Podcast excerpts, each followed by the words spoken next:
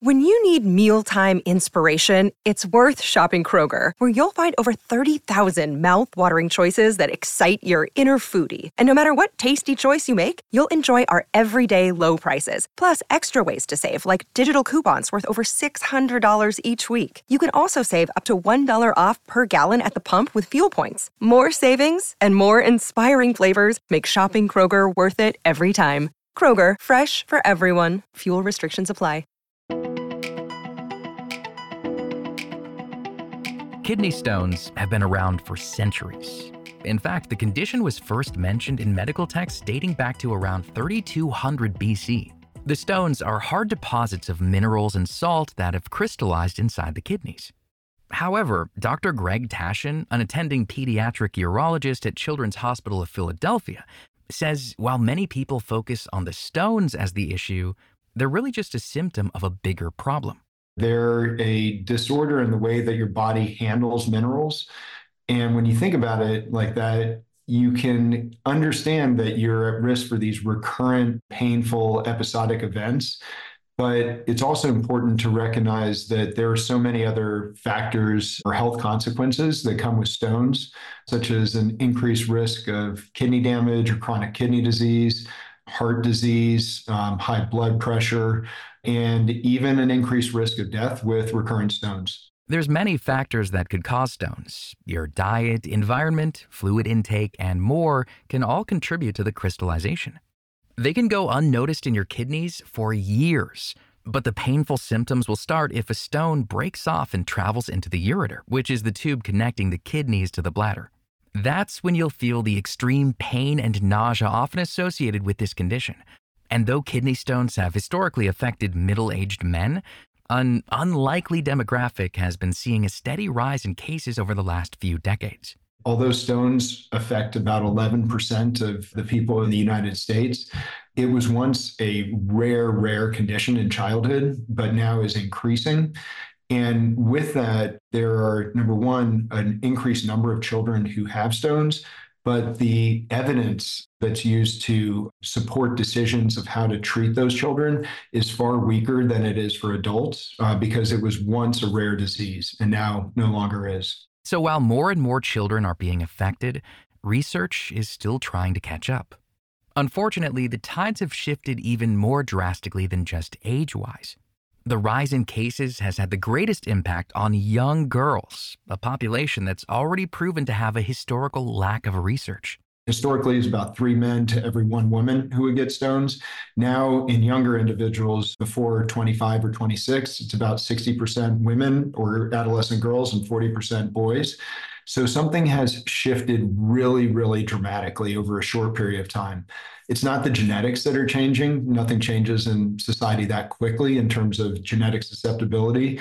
But I think our exposome has changed so much. All of the environmental factors to which we're exposed has changed dramatically. For example, the FDA reports that most Americans consume much more sodium than the recommended daily amount, which is about one teaspoon of table salt. However, Tasian doesn't believe that it's the only factor to blame. It could help explain the overall rise in kidney stones, but not the gender bias. His research team has been focused on finding the why to this phenomenon so that they can develop new and effective treatments. The current treatment process usually starts with understanding why the patient developed stones in the first place so that they can be prevented in the future. It begins with an understanding of what other medical conditions might be contributing to stones and how those might be optimized. But then it also includes simple blood tests to look for signs of incredibly rare but important to recognize genetic disorders. And the cornerstone of the evaluation for any patient with stones is a collection of the urine to look for those chemistries, those minerals in the urine that, if they are out of balance, can increase the risk of stone formation. The urine test is done at home, and though it's an extensive, all day process, it can provide a lot of insight into what nutrients your body isn't able to process normally. But even if every patient took this test, some cases would still slip through the cracks. About 40% of children have normal urine chemistries, meaning when you do that 24 hour urine test, everything looks fairly normal. They may have a low fluid intake, their urine volume may be low, but there aren't any of those fundamental differences in calcium or citrate or other minerals in the urine. And that's where I think we are really focusing on understanding what else is going on upstream, perhaps of the urine itself, that could be causing these stones to form. Tasian thinks the answers could lie in the patient's microbiome and digestion process. Specifically, he thinks a cause of the stones could stem from a disruption in the gut microbiome. We know that children who have taken antibiotics are at increased risk of stone formation, and that these individuals, especially earlier in life, have this disruption of the gut microbiome, and that may affect how one handles the nutrients, either taken in through diet or as part of your normal, what we call the gut kidney axis, that connection between the gut and the kidney, and then how that could impact the risk of stones forming. And though antibiotics are great at fighting off infections, research has shown that they can disturb the gut microbiome for six months to a year.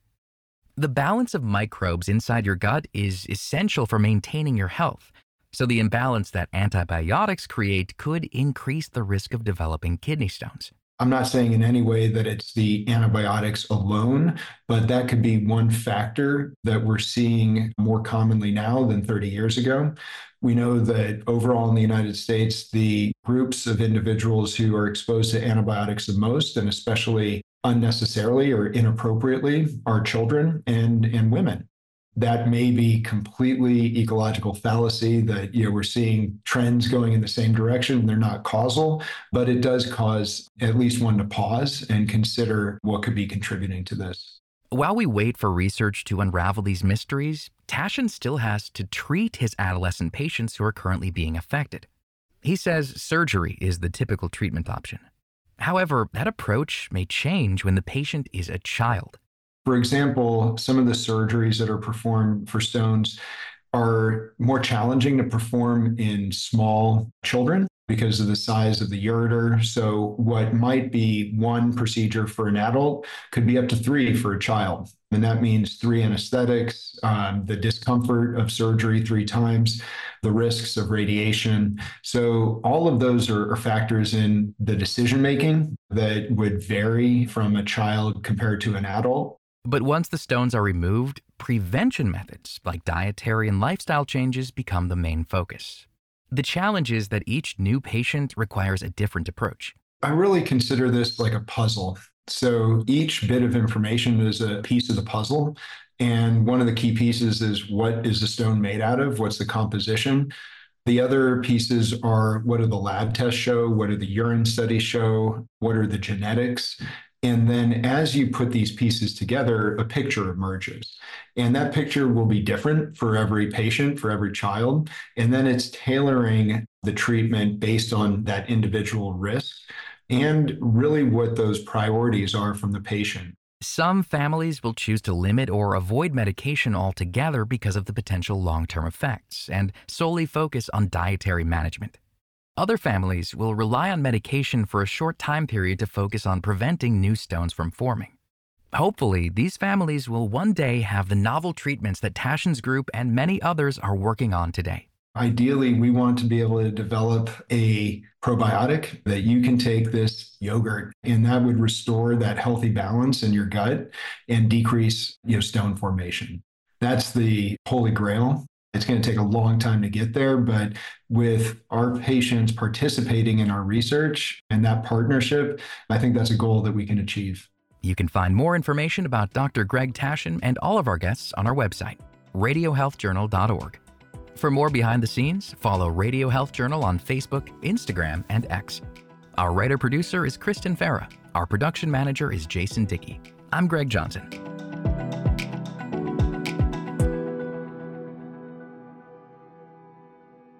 Hey, it's your girl Loni Love, and this segment is brought to you by Metamucil.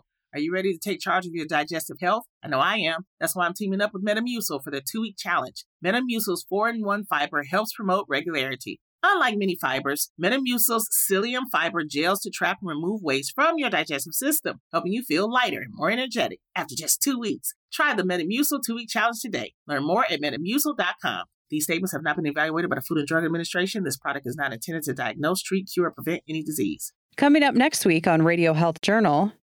One of the veterans, he's been able to go to the grocery stores, get in a car now. He really looked us in the eye and said his life was in a really bad place. This dog changed his life. Why service dogs are an invaluable resource. But first, why many kids and adults have a backwards view of nutrition. My introduction to food wasn't like a healthy introduction. It was basically eat what's there and eat to survive. All that and more on Radio Health Journal. I'm Elizabeth Westfield, host of Radio Health Journal. If you enjoy listening to Radio Health Journal, you'll also like our sister show, Viewpoints, which covers a wide array of topics from education to history to the environment. Here's a preview of what they're covering this week on Viewpoints. You work hard, you get your down payment, you have an income, you can get a house. As of 2022, that changed, especially into 2023, and now we're here 2024. For many people, buying a home feels impossible right now. Then, many astronauts from the 1960s who worked on the early space shuttle program actually made public statements to the effect that this is not a safe vehicle and people should not be flying it. The truth about America's retired space shuttle program. I'm Marty Peterson. And I'm Gary Price. These stories in depth this week on your public affairs magazine, Viewpoints.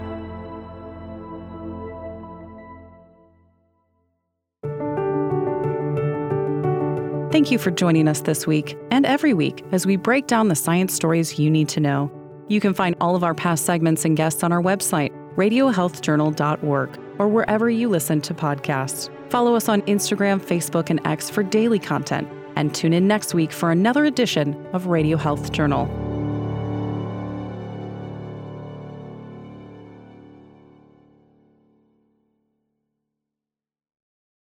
You know how to book flights and hotels. All you're missing is a tool to plan the travel experiences you'll have once you arrive. That's why you need Viator. Book guided tours, excursions, and more in one place. There are over 300,000 travel experiences to choose from, so you can find something for everyone. And Viator offers free cancellation and 24 7 customer support for worry free travel. Download the Viator app now and use code Viator10 for 10% off your first booking in the app. Find travel experiences for you. Do more with Viator.